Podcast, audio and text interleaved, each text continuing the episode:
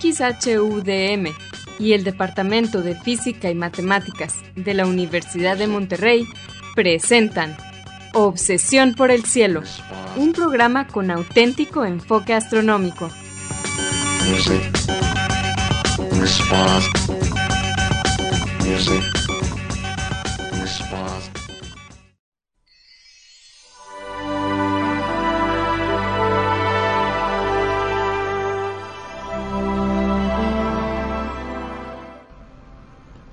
Muy buenas tardes, sean todos bienvenidos a Obsesión por el Cielo, el único programa con enfoque astronómico y de exploración espacial en la ciudad de Monterrey y en la República Mexicana. Un servidor, Pedro Valdezada, profesor adjunto de astronomía del Departamento de Física y Matemáticas en la Universidad de Monterrey, les desea la más cordial bienvenida a este programa número 967 de Obsesión por el Cielo, con fecha del martes 14 de junio del año 2022. En este programa comentaremos y pondremos en perspectiva algunas de las noticias que se relacionan con el estudio del universo y con la exploración del espacio que se dieron a conocer en esta última semana. Y para ayudarme con esto quiero darle la bienvenida a mi coanfitrión, Edgar Armada. Muy buenas tardes, Edgar.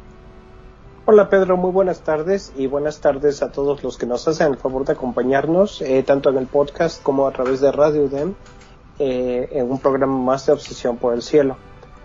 Aprovecho como siempre para mandar un saludo a nuestros operadores en Radio DEM, eh, Asgard Banda y Vicente Magallanes. y pues como siempre darles la bienvenida a todos los que nos dedican, nos hacen el favor de dedicarnos una hora de su tiempo para escuchar nuestros puntos de vista sobre las noticias y los temas de astronomía de actualidad. Les recordamos que se pueden comunicar con nosotros a través de nuestro correo electrónico obsesión por obsesión por el cielo es en minúsculas sin acentos ni espacios también nos pueden dejar preguntas, comentarios o sugerencias de cualquier tipo en nuestra página de Facebook de Obsesión por el Cielo o en nuestra cuenta de Twitter de arroba o por el cielo. Si quieren también escuchar programas anteriores, lo pueden hacer visitando nuestra página de internet obsesionporelcielo.net, donde encontrarán las ligas de cada programa que se almacena en formato de podcast y que se distribuye gratuitamente a través de nuestro sitio de hospedaje de podcast de Podbean. También en obsesionporelcielo.net encontrarán cuatro audios que se titulan Un paseo por el cielo este fue un proyecto auspiciado por la Unión Astronómica Internacional y consiste de cuatro audios en español que describen las constelaciones, sus mitologías y los objetos de interés que se encuentran dentro de ellas. Es uno para cada estación del año, no se lo vayan a perder, por favor. Bien, Edgar, ¿cuáles fueron las noticias que pues nos parecieron interesantes para comentar en el programa?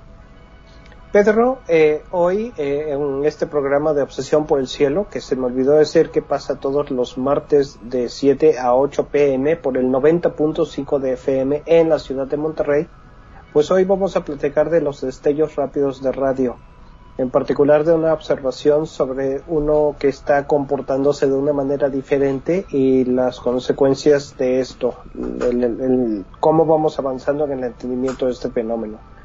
Y después vamos a hablar de las muestras del asteroide Ryugu, que como recordarán, ya hemos mencionado en el programa, fue visitado por la nave Hayabusa de la Agencia Espacial Japonesa, que después de seis años pues ya trajo las muestras y en el 2020 ya han estado siendo analizadas. Ya hay resultados muy interesantes, más de lo que yo esperaba. Muy bien. También queremos recordarles a los eh, radioescuchas o podcast escuchas que tenemos en internet una encuesta. Estamos haciendo una encuesta a los que nos escuchan y pues este nada más un pequeño recordatorio. Si no la han contestado, por favor vayan. La liga la pondremos en la página de Facebook y la compartiremos por Twitter. Em, y pues eh, denos un poquito de retroalimentación para mejorar el programa de Obsesión por el Cielo. Muchas gracias, Sí, a los que ya nos eh, respondieron la encuesta. Correcto. Y los que nos escuchan por Radio DEM, eh, si quieren entrar a nuestra página web o a nuestro, eh, nuestra página en Facebook de Obsesión por el Cielo, allí están los vínculos para la, la, encuesta. Ok, pero como siempre, antes de comenzar los temas del programa, vamos a iniciar con la sección de Explorando las Estrellas con Loni Pacheco. En esta sección, Loni, que es anfitrión del canal de YouTube de Cielos Despejados, nos platicará sobre los eventos astronómicos más vistosos que podremos observar en el cielo esta siguiente semana. Adelante, Loni.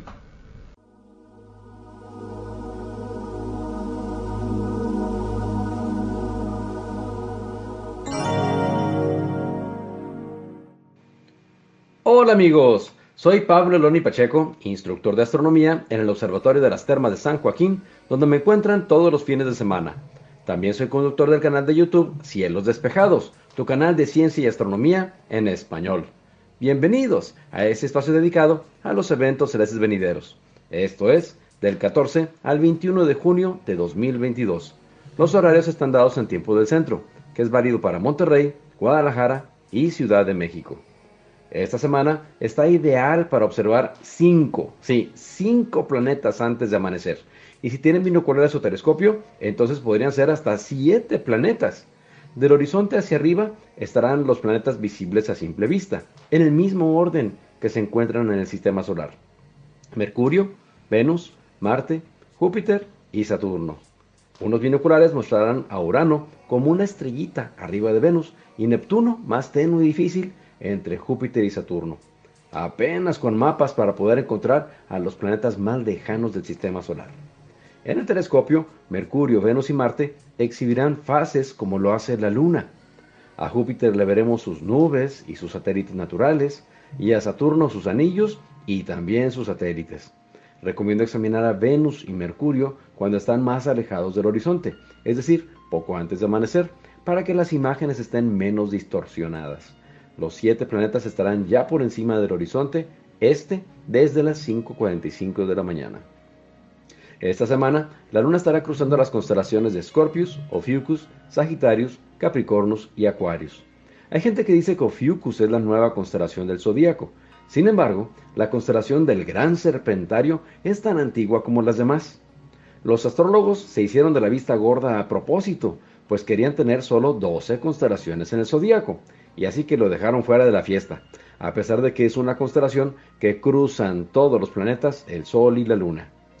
La noche del martes 14 y madrugada del miércoles 15 de junio, además de que fue llena, la Luna estará en el extremo sur de su órbita, brindándonos la oportunidad de asomarnos un poco más a conocer y visitar con nuestros telescopios los cráteres que rodean al polo norte de la Luna, que normalmente permanecen ocultos más allá del borde lunar.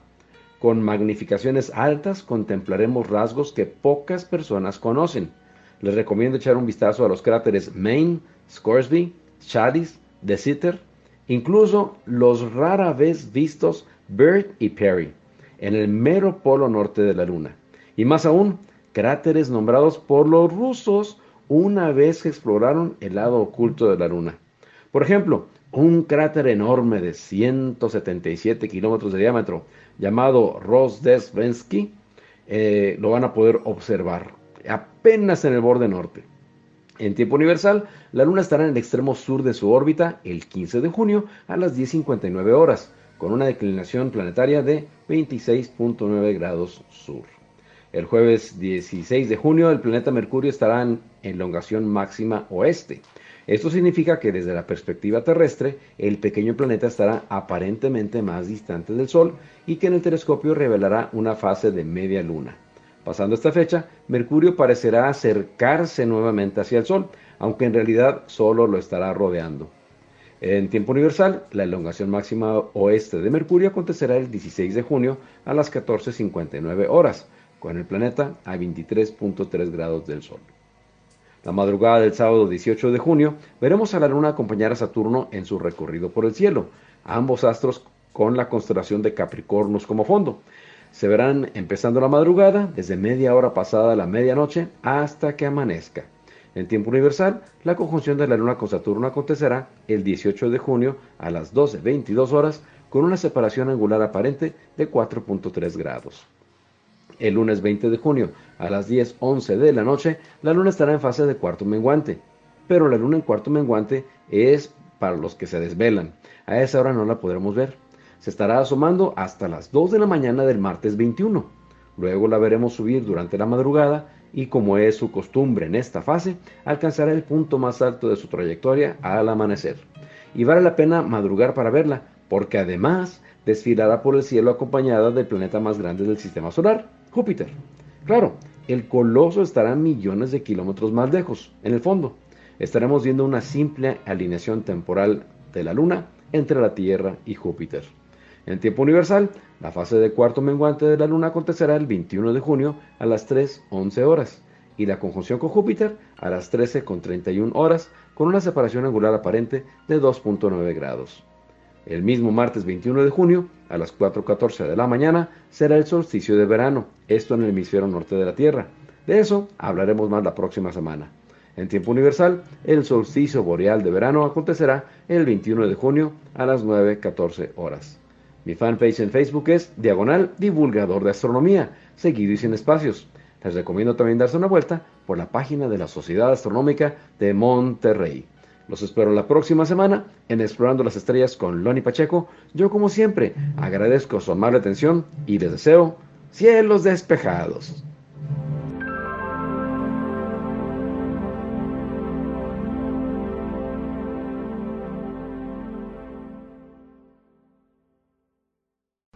Muchas gracias Loni por tus efemérides astronómicas. Y pues bien, tenemos una sorpresa, tenemos premios esta semana, los premios de Obsesión por el Cielo. Vamos a iniciar, como siempre, con el premio Constelación a la noticia astronómica más relevante de esta última, pues de este último mes y medio o dos meses, no me acuerdo cuándo fue la última vez. El mes eh, pasado. El mes pasado. Pues muy bien. Edgar, ¿a quién le das el premio Constelación? Fascinating. Obi-Wan Pedro, pues para esta edición del primer constelación se la damos a un grupo de astrónomos eh, de China y Japón, pero sobre todo eh, de Japón, eh, Atsuki Kuwata del Departamento de Astronomía de la Universidad de Tokio y otros de otras instituciones eh, del, Observatorio Astronómico Nacional de Japón sobre todo y también un investigador de Shanghai en China. Lo que ellos hicieron fue una técnica para eh, obtener imágenes de exoplanetas aún sin poder tener la resolución para, para, para observar detalle.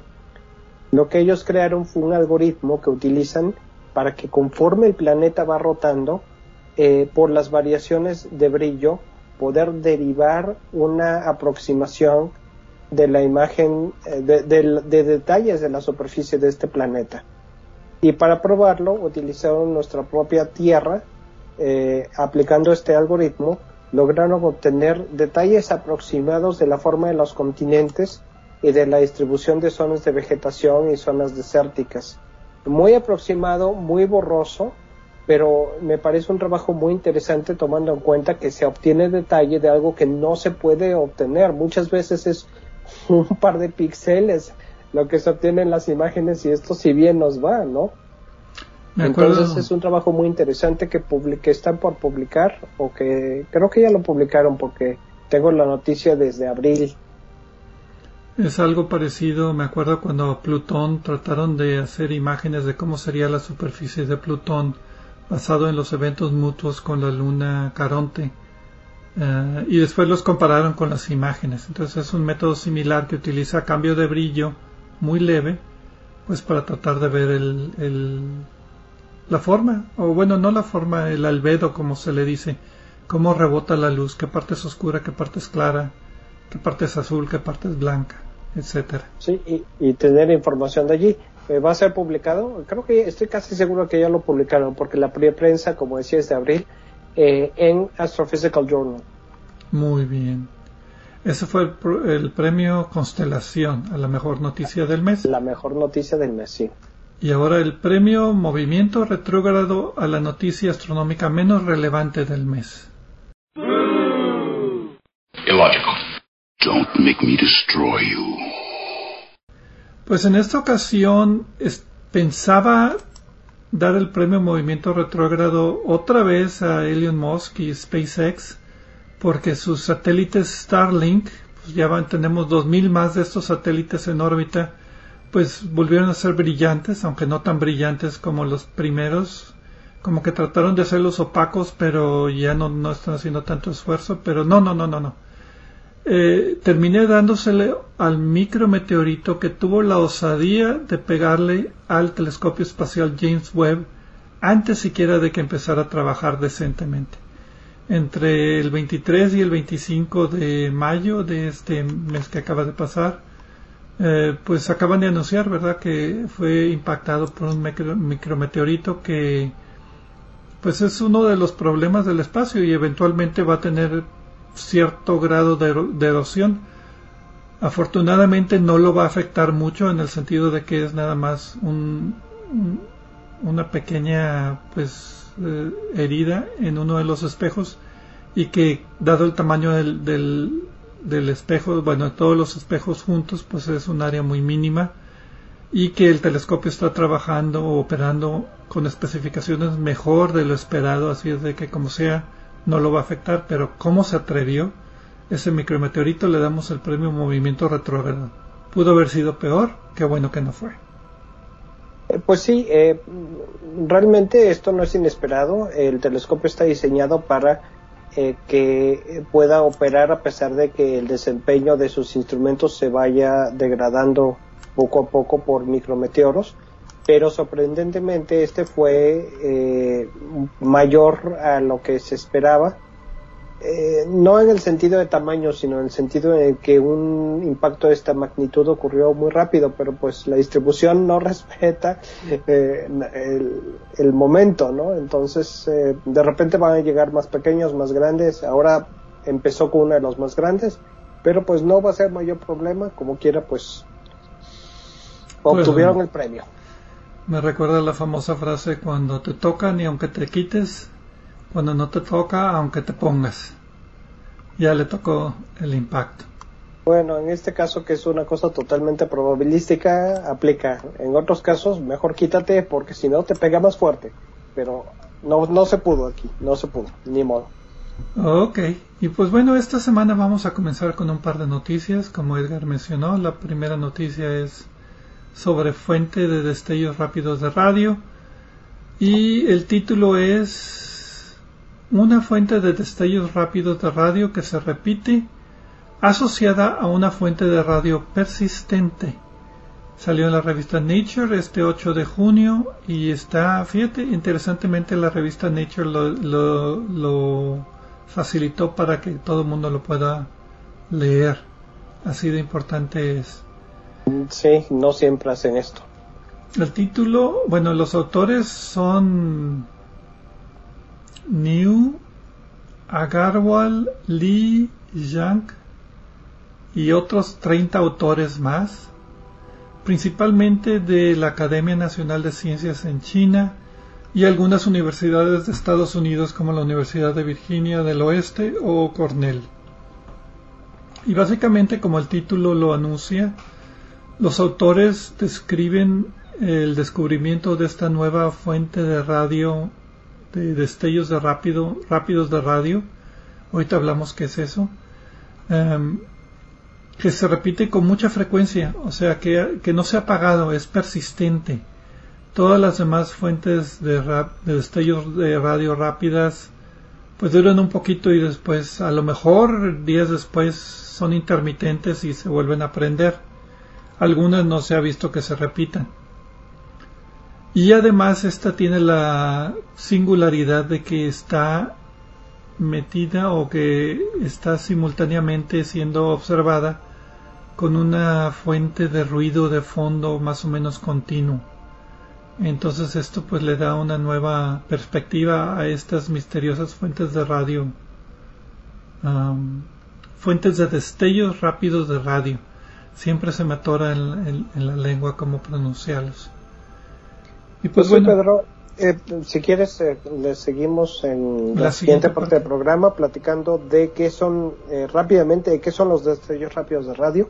Y ahorita platicamos más sobre los detalles de las cosas extrañas que está haciendo este. Muy bien, regresamos en unos minutitos.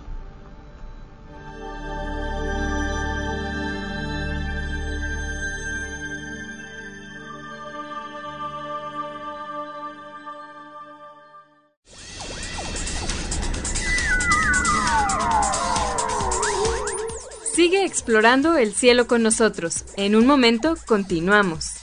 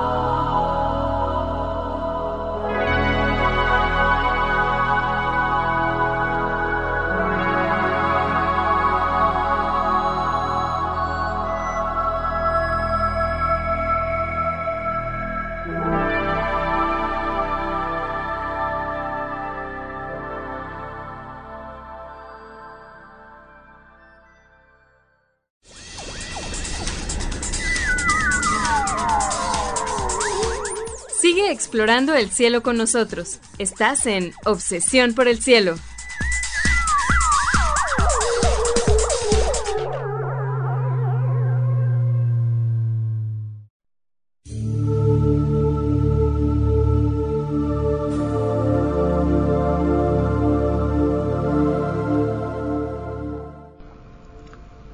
Regresamos a Obsesión por el Cielo con las noticias astronómicas de esta semana.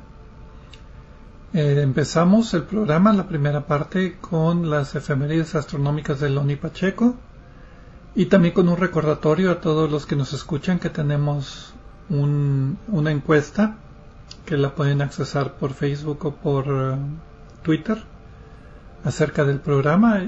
Si no la han respondido, pues les agradeceríamos mucho que nos den sus opiniones acerca del programa. Sí, el vínculo está en Facebook, eh, eh, lo hemos mandado por Twitter y también está en nuestra página web. Sí. Por donde les guste. Y también tuvimos los premios astronómicos este mes de Obsesión por el Cielo. Ya regresaron después de una ausencia pues más o menos ah, larga. Ya regresamos con los premios astronómicos. Y empezamos a hablar de este artículo acerca de las fuentes de destellos de rápidos de radio de una nueva fuente que descubrieron.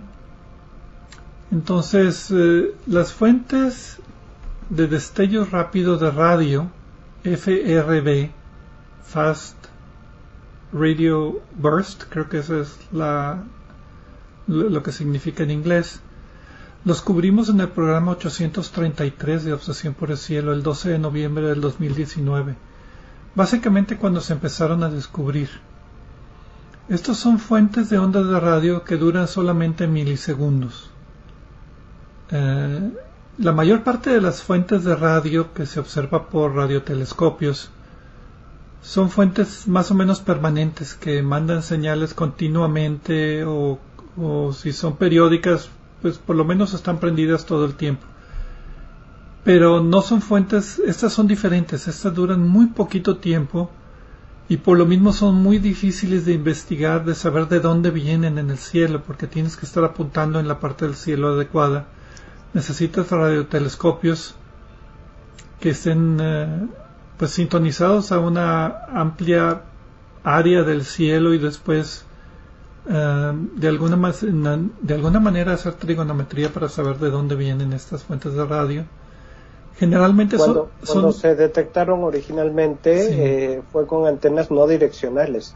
Sí. Eh, entonces no se sabía si era en la atmósfera de la Tierra o en otra galaxia. Eso fue parte del primer problema. Y necesitas muestreo muy rápido porque duran muy poquito tiempo. Eh, correcto. Si estás, si, si tu muestreo es cada dos segundos y no le aciertas al momento, ya lo perdiste. Sí, o se borraron todos los, todas las pulsaciones, se borraron en esa integración de dos segundos. Generalmente son fuentes extragalácticas, se calcula que son muy poderosas y se han asociado con magnetares, que son estrellas de neutrones con un campo magnético muy fuerte. Se localizó una en la Vía Láctea. Me, acuerdo que cubrimos el tema de cuando se descubrió el primer, el primer magnetar con esta, asociado a esta fuente de destellos rápidos de radio y lo interesante es que era dentro de la galaxia. Sí, porque la primera pregunta eh, fue eh, determinar dónde era, ¿no? Eh, después ya cuando se empezaron a hacer observaciones más rápidas y a coordinar telescopios, se empezaron a detectar más y el problema era que mm, como nada más ocurría una vez, se tenía más o menos la zona aproximada, pero no con mucha precisión. Todo esto cambió cuando se detectó el primero que se, repite, que se repetía. Eh, y, eso, eso mejoró la cosa porque si tienes un objeto que repite su señal, lo puedes estudiar con más detenimiento, puedes enfocar diferentes instrumentos para estudiarlo, etcétera, ¿no? Mejora la situación. Sí, y se había propuesto muchos orígenes para estas fuentes muy energéticas que tenían también la particularidad de que eran fuentes muy breves y muy energéticas para verse a distancias galácticas, pero a la vez si eran muy energéticas porque no emitían rayos X, por ejemplo, porque eran puras ondas de radio. Entonces se, se, se ven asociado con magnetares, con reconexiones magnéticas o con llamaradas o con algún evento dentro del campo magnético del magnetar. Y, también originalmente se consideró y todavía no está del todo desechado eh, las supernovas, simplemente por la cantidad de energía que para que podamos detectar ondas de radio procedentes de otra galaxia tiene que ser una cantidad de energía fabulosa y tiene, tiene además que estar dirigido justo a nuestra hacia donde lo estamos viendo nosotros si estaba apuntando para otro lado, no vamos a ver la señal porque se va a perder nada más el reflejo, ¿no? En el programa 948 hablamos de un posible magnetar de periodo largo. Este es un programa reciente. Entonces han estado en las noticias recientemente como evento o fenómeno astronómico nuevo que, estamos tratando todavía de entender. Y este artículo encaja dentro de esta categoría en el sentido de que anuncian el descubrimiento de un nuevo magnet de nueva, una nueva fuente de destellos rápidos de ondas de radio, pero con características diferentes. Entonces las observaciones se hicieron, bueno, el descubrimiento se hizo con el radiotelescopio chino de 500 metros de diámetro llamado FAST, uh, El, el, que se parece al radiotelescopio difunto de, de Arecibo, ¿no? Y lo que hace este telescopio es que está apuntando hacia arriba como Arecibo lo hacía y está haciendo que el cielo, pues eh, con la rotación de la Tierra están escaneando el cielo básicamente y detectaron esta nueva señal FRB 2019-0520, mayo 20 del 2019, B, o sea, la segunda yo creo. Así es como les están numerando. Y eh, Después la estudiaron ya con más detalles, sabiendo de dónde venía, con el radiotelescopio de Nuevo México BLA, Very Large Array, que son una serie de antenas, la que sal, el, ese radiotelescopio que salió en la serie Cosmos, en la serie Cosmos, no, en la película de Cosmos, de, de, la, pues viejita esa película, y después fue observado en longitudes de onda visible con el telescopio de Mauna Kea de Canadá, Francia y Hawái, es un telescopio de varios metros de diámetro, y también con el telescopio de 200 pulgadas del Monte Palomar. Con ese le tomaron un espectro para estudiar, pues básicamente localizar exactamente la localización de dónde viene esta señal y caracterizar el objeto. Sí, también hubo observaciones con, desde Hawái con el Subaru y el Keck. O sea, todos los cañones que pusieron los apuntaron a este objeto. Y e, esto fue interesante porque logró eh, eh, observarse una galaxia con la que parece ser que está asociado. Y digo parece ser porque hay formas de calcular la probabilidad de que esté, de que sea nada más una alineación accidental, que los dos objetos, dos objetos que no tienen nada que ver estén localizados en la misma dirección desde nuestro punto de vista. Pero no, esto es poco probable y parece que sí está asociado con, esta galaxia. Y el detalle interesante aquí es, eh, bueno, originalmente teníamos los destellos de radio que, se, que no se repetían, se, observó, se, se detectaban y no sabíamos muchas veces ni de dónde. Finalmente se observaron algunos que se repetían de un modo constante, muchas veces con repeticiones periódicas. Y ahora tenemos uno que se está repitiendo, es periódico, pero también cuando no está en uno de los picos de emisión, está emitiendo constantemente ondas de radio de menor intensidad. O sea, tiene su pico fuerte, intenso, eh, que, que se repite pero al mismo tiempo está constantemente emitiendo más, eh, em, emitiendo ondas de radio de menor, de menor intensidad todo el tiempo. Es un, es un ruido de fondo continuo que está superpuesto sobre la señal. Entonces, eh, pues esto es interesante porque pues los anteriores no tenían esto. Y localizando el objeto con, y asociándolo con esta galaxia, entonces apuntaron los telescopios ópticos y encontraron que esta galaxia se encuentra a 2.900 millones de años luz de nosotros. Entonces diría uno, pues bueno, ese es donde está el objeto. Si está en esa galaxia, entonces tenemos un problema porque la señal de radio que nos llega es afectada por el material interestelar por el que atraviesa. Eh, entonces las frecuencias se van separando en el tiempo. Esto se llama dispersión.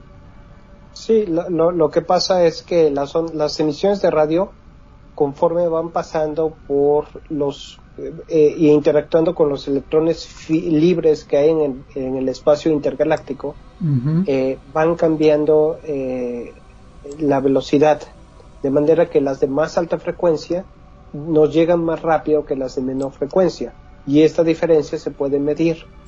Y, esto es una, de hecho, una forma en la que se puede estudiar eh, el medio intergaláctico.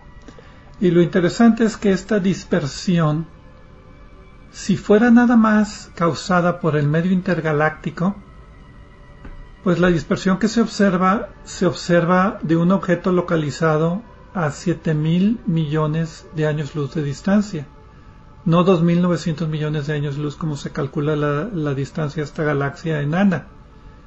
Entonces lo que los autores dicen es que interesantemente este objeto que está causando la fuente de, destellos rápidos de radio debe estar inmersa en un ambiente muy denso de medio interestelar hasta este punto. Se debe estar rodeada por plasma para que aparente, o sea, la dispersión sea tal que aparente estar más lejos cuando en realidad está más cerca. Y esto es lo novedoso, que antes se pensaba que estos objetos estaban solitos en el espacio y no envueltos en un plasma que está afectando la señal que está saliendo. ¿Sí me explico? Sí, eh, básicamente lo que se está diciendo es que la dispersión que se observa en las ondas de radio es causada por material que está cerquita de donde está ocurriendo la emisión de estas ondas de radio. Eh, y no solo por, eh, por los electrones que hay en el espacio intergaláctico, desde allá hasta acá. Y esto pues nos da algunas pistas sobre qué tipo de objeto puede tratarse.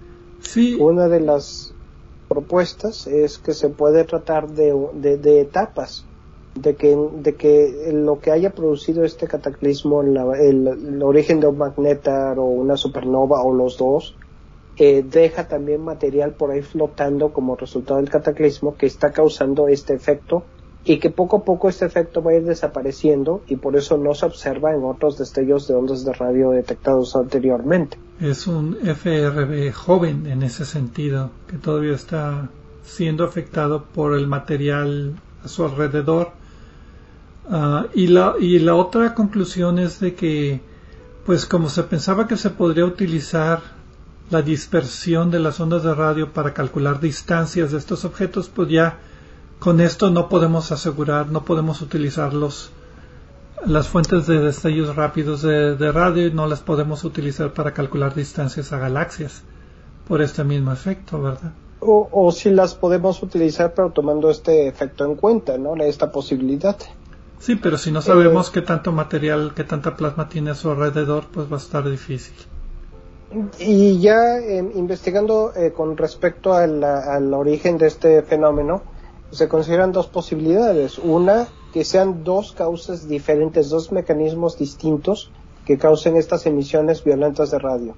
Y la otra es que sea un mismo mecanismo, pero que evolucione de manera que las, em, las eh, emisiones se parezcan más a lo que se observa en este caso en una etapa inicial y que poco a poco vayan evolucionando a eh, los destellos de radio que se repiten o incluso los que no se repiten.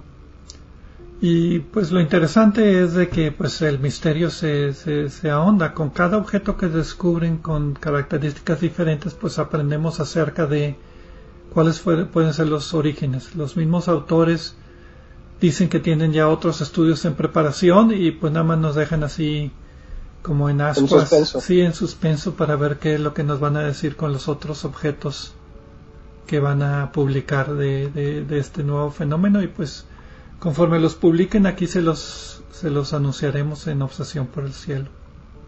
Pregunta Pedro, eh, ¿tú ya mencionaste programas en los que hemos hablado de estos temas? 833 fue el único que mencioné. Ok, eh, agrégale el 884 del 10 de noviembre del 2020. Ok donde estamos también hablando sobre este tema. Si lo quieren escuchar, ya saben, están disponibles los dos en podcast. Muy bien, también. Pues bueno, vamos a una pausa de una vez y regresamos ya con otra noticia acerca de muestras de un asteroide estudiadas en laboratorio.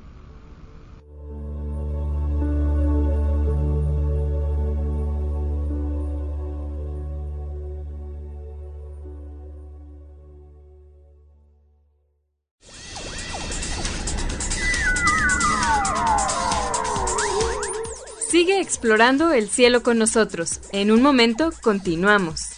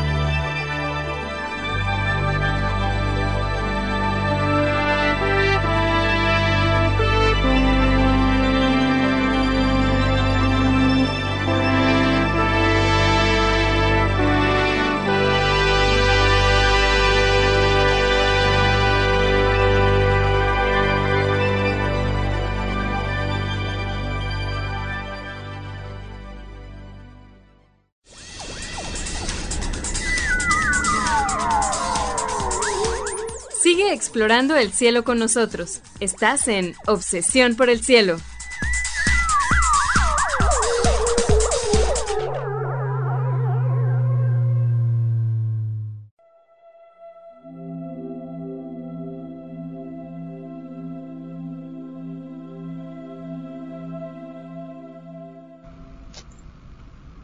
Regresamos a Obsesión por el Cielo.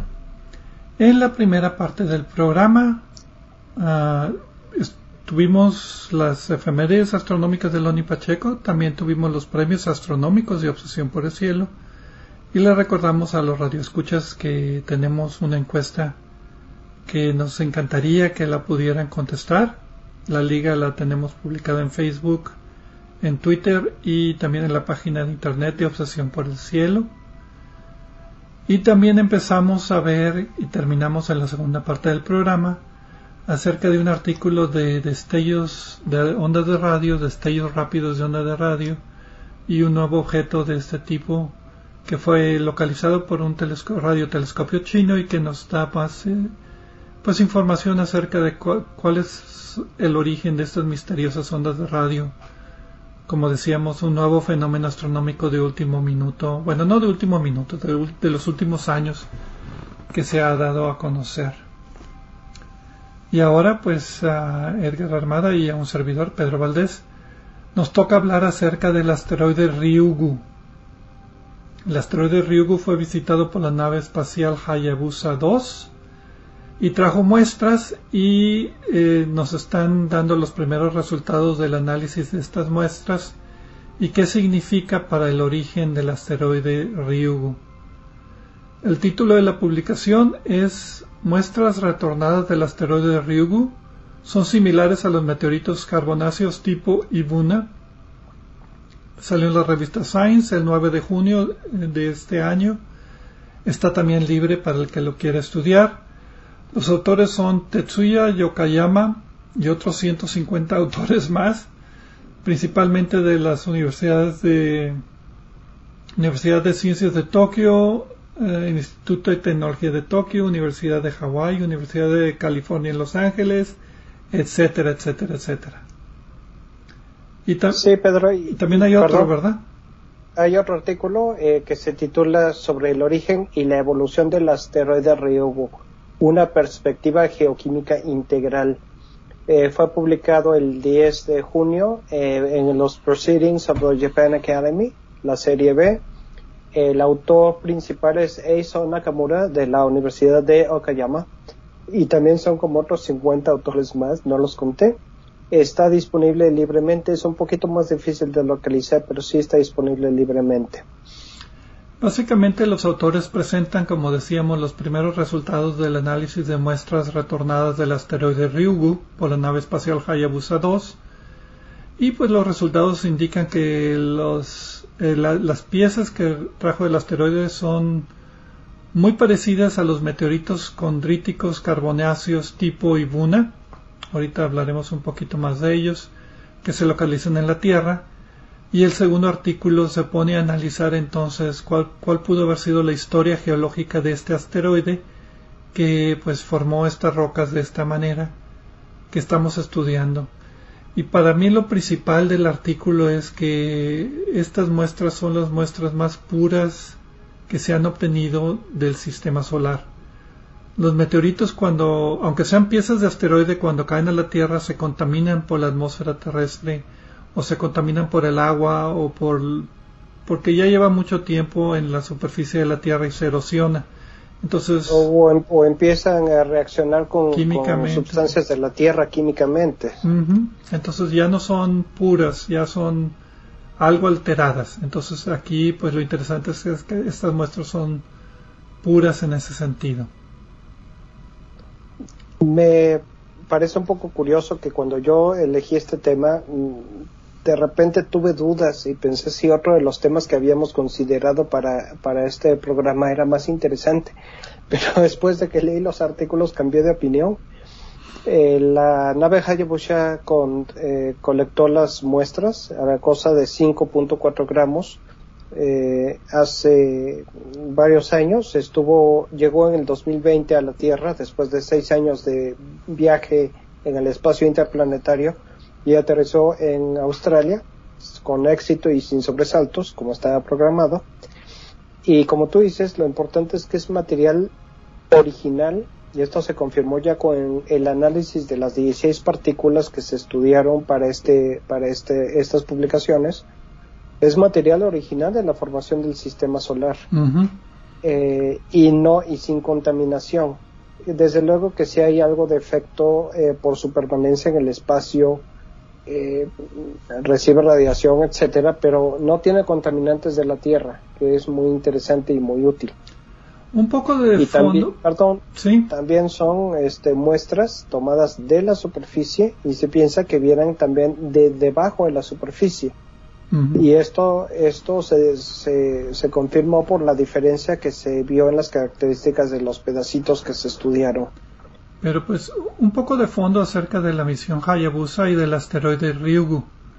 El asteroide 162173 Ryugu fue descubierto el 10 de mayo del 1999 por un telescopio en Nuevo México. Fue nombrado en el 2015. El nombre significa, pues es el palacio submarino de, de un dragón. Y un, la historia cuenta que un pescador llegó al palacio eh, utilizando pues una tortuga como método de transporte. No estoy muy seguro de cómo va la mitología, pero de cuando regresó regresó con una cajita con unos tesoros del palacio. Y por eso lo nombraron Ryugu porque esta nave Hayabusa 2 iba a regresar una cajita con eventualmente fueron esos 5.4 gramos de muestras que, que, tú dijiste. Es un asteroide neo y potencial neo es que pasa cerca de la Tierra y potencialmente peligroso en el sentido que podría eventualmente chocar con la Tierra. Es tipo Apolo, significa que cruza la órbita de la Tierra. Tiene diámetro de como un kilómetro más o menos y forma de diamante, es como un diamante que está, eh, que está rotando. Muy parecido al asteroide Bennu también, que fue estudiado por otra nave llamada Osiris Rex. Entonces, se pensaba cuando se descubrió que es un reamontonamiento, no sé cómo decirlo, de material de un impacto anterior de un objeto más grande. Pero bueno, ahorita vamos a ver de qué fue este, este, este, ¿cómo se llama? Este estudio, qué, fue lo que concluyó. La nave Hayabusa 2 fue la sucesora del Hayabusa 1. Si hay un Hayabusa 2, hay un Hayabusa 1. Hayabusa significa o se traduce como halcón peregrino. El Hayabusa 1 fue al asteroide Itokawa. Eh, también tenía la idea de regresar muestras de Itokawa, pero creo tuvo muchos problemas y a final de cuentas creo que nada más trajo algunos polvitos del asteroide Itokawa. No fue tan exitoso como este. Sí, y fue una misión épica eh, eh, que estuvo a punto de fracasar y de perderse la nave varias veces. Los eh, ingenieros de la Agencia Espacial Japonesa hicieron un excelente trabajo espectacular. desafortunadamente se trajeron y se obtuvieron muy pocas muestras. Sin embargo, el éxito de la misión 2, Hayabusa 2, se debe en buena medida a lo que se aprendió en la misión 1, ¿no? Sí. Y, y, ya para entrar un poco en material, si me permites, Pedro, eh, en estas muestras se analizaron de los 5.4 gramos, eh, se analizaron 16 partículas eh, milimétricas y también se reservó material para estudios posteriores, de la misma manera que se reservó material que ahora está siendo estudiado desde otro punto de vista con nuevos descubrimientos y también con nuevas tecnologías de las muestras que se, que se trajeron de la Luna. Igual se reservó y se, se guardó sin ninguna agregación y sin ningún estudio material para estudios posteriores en años cuando sea esto interesante. Y además de las muestras en sí, se están estudiando los gases que se desprenden de las muestras y los que venían también en el contenedor. Y se han detectado minerales parecidos a los que hay aquí en la Tierra, dolomitas, pierrotitas, magnetita, eh, un, mineral ferroso, que están eh, incrustados en silicatos y también se están acumulando en pequeñas venitas de material. Eh, y esto da, da indicios sobre la formación. Particularmente es interesante que hay indicios de que apenas 2.6 millones de años después de la formación del sistema solar, estos minerales fueron alterados por la presencia de agua líquida. Sin embargo, las muestras están completamente secas. Okay. Y la, la conclusión a la que llegan los autores es que en esa época temprana del sistema solar, estos minerales estaban en un agregado de por lo menos 10 kilómetros, pero de varias decenas de kilómetros, lo que permitió que el calor emitido por materiales radioactivos derritiera el hielo y que el agua líquida interactuara con estas y modificara estas sustancias para formar los minerales que se, que se detectaron.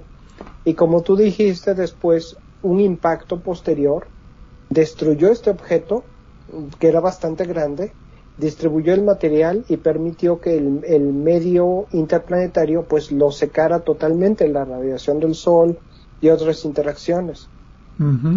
Y esto pues estiman por la por los restos de los materiales radioactivos que pudo haber que debió haber sucedido no más tarde que 5 millones de años después de la formación del sistema solar. Es material muy primitivo. Entonces podemos resumir que el asteroide Ryugu es un agregado de material de un asteroide de mayor dimensión que tenía suficiente tamaño para tener presencia de agua líquida que modificó la geología de las rocas y que después se desprendieron desde el impacto se volvieron a agrupar por gravedad o sea que Ryugu no es una sola roca, sino que son millones de rocas juntas por gravedad nada más. Y cualquier material volátil, como el agua, por ejemplo, que había inicialmente, eventualmente se resecó porque el asteroide pues quedó flotando literalmente cerca de la órbita de la Tierra, entonces está calientito ahí. ¿Es un buen resumen o no? Sí, es muy buen resumen y además eh, que Ryugu es, digamos, un asteroide de, proveniente de la destrucción de un objeto anterior y tuvo que haber sido un objeto grande para que hubiera podido tener suficiente calor para que se formara el agua líquida, ¿no? Okay. Eh, interesantemente, bueno, no es tan inesperado, pero se confirmó la presencia de aminoácidos eh, y esto con mucha con mucha frecuencia se ha dicho que los aminoácidos que dieron origen a la vida en la Tierra pueden haber llegado al espacio. Y en este caso tenemos material que nunca estuvo en contacto con material terrestre y hay aminoácidos eh, detectables allí.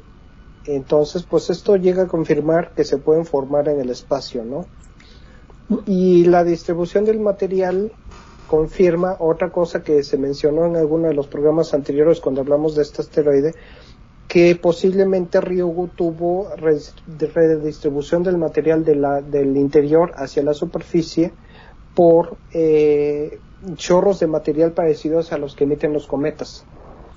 Ah, ok. Esto ya se sospechaba, ¿no? Pero, pero en, no se encontró, se encontró que las muestras sean consistentes con esto, ¿no? Ok. Yo lo que leí que me interesó mucho es que la distribución de los elementos químicos se parecían más a la atmósfera solar que cualquier otro objeto en el sistema solar. Esto con la excepción de hidrógeno y helio, obviamente, y algunos eh, gases nobles, carbón, nitrógeno y oxígeno, que pues para principio pues son los elementos más comunes. Entonces, aparte de los elementos más comunes del Sol, hidrógeno, helio, carbono, nitrógeno, oxígeno, litio y algunos gases nobles, la distribución de los elementos químicos es similar a la atmósfera solar. Entonces quiere decir que es material puro que formó el Sol, nada más que condensado. Sí, sí, y, esto, es, esto es lo que se buscaba realmente cuando se eligió este asteroide para hacer esta misión. Este asteroide, igual que el asteroide em, de la otra misión, lo acabas de mencionar, ¿cómo se llama? Veno, fueron eh, resultaron ser asteroides muy interesantes. Y pues las eh, muestras... me, gustó, me gustó mucho los dos artículos. Las muestras de Venus todavía no han llegado a la Tierra, pero yo estimo que va a ser una historia muy similar ya debido a la estructura y la composición, por lo menos de las naves espaciales que tomaron de los asteroides, son muy parecidos, se me hace que va a ser una historia muy similar. Pues sí, ya sabremos en próximos episodios de Obsesión por el Cielo. Así es, me gustaron mucho, me, sorprendió mucho eh, estos dos artículos, me gustó elegir este tema. Muy bien. Y pues bueno, muchas gracias a todos por escucharnos aquí en Obsesión por el Cielo y nos vemos la siguiente semana cuando comentaremos un par de noticias astronómicas más.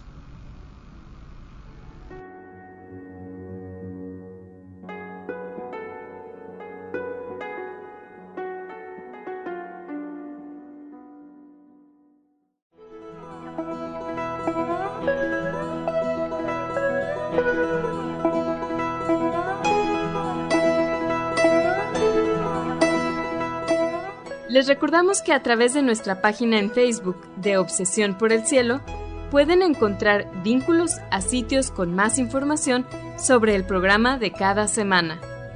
También pueden sugerir temas, hacernos preguntas de astronomía y encontrar los podcasts de cada programa. Gracias por acompañarnos en una edición más de Obsesión por el Cielo.